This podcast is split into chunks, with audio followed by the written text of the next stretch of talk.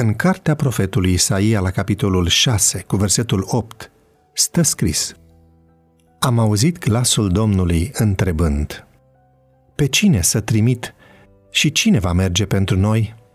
Eu am răspuns Iată-mă, trimite-mă.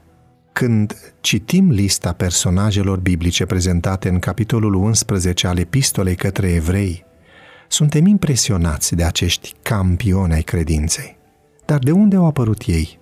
S-au născut cu aceste trăsături ale credinței sau au crescut treptat în experiența biruinței spirituale? De fapt, fiecare campion al credinței se formează în mijlocul unei familii. Și ei au fost copii care s-au jucat, au râs și au plâns în brațele părinților lor. Au auzit sfaturile celor mai mari și au învățat să asculte de ele putem observa că există câteva trăsături comune ale campionilor credinței, iar acestea se pot forma în mijlocul familiei.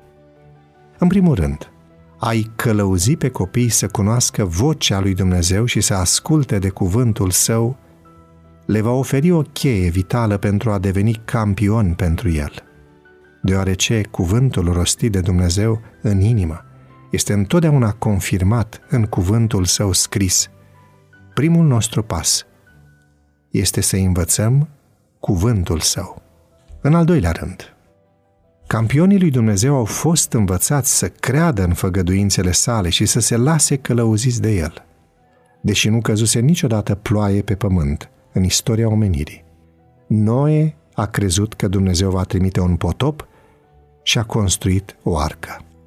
Deși era fără copii, la 100 de ani, Avram a crezut că Dumnezeu îl va face tatăl multor națiuni. Datorită credinței lor neclintite, Dumnezeu a obținut victorii impresionante prin fiecare dintre ei. În al treilea rând, părinții care doresc să crească niște campioni ai credinței vor cere ungerea zilnică a Duhului Sfânt pentru copiilor. Duhul lui Dumnezeu poate sensibiliza inima și călăuzi mintea pentru a determina biruința spirituală. În al patrulea rând, campionii credinței au învățat să-i aducă toată onoarea lui Dumnezeu și nu faptelor lor.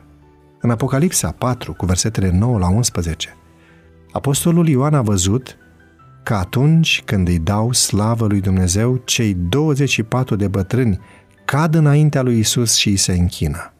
Fiecare dintre copiii noștri va putea crește în familia noastră învățând să-i aducă glorie și onoare numelui lui Dumnezeu.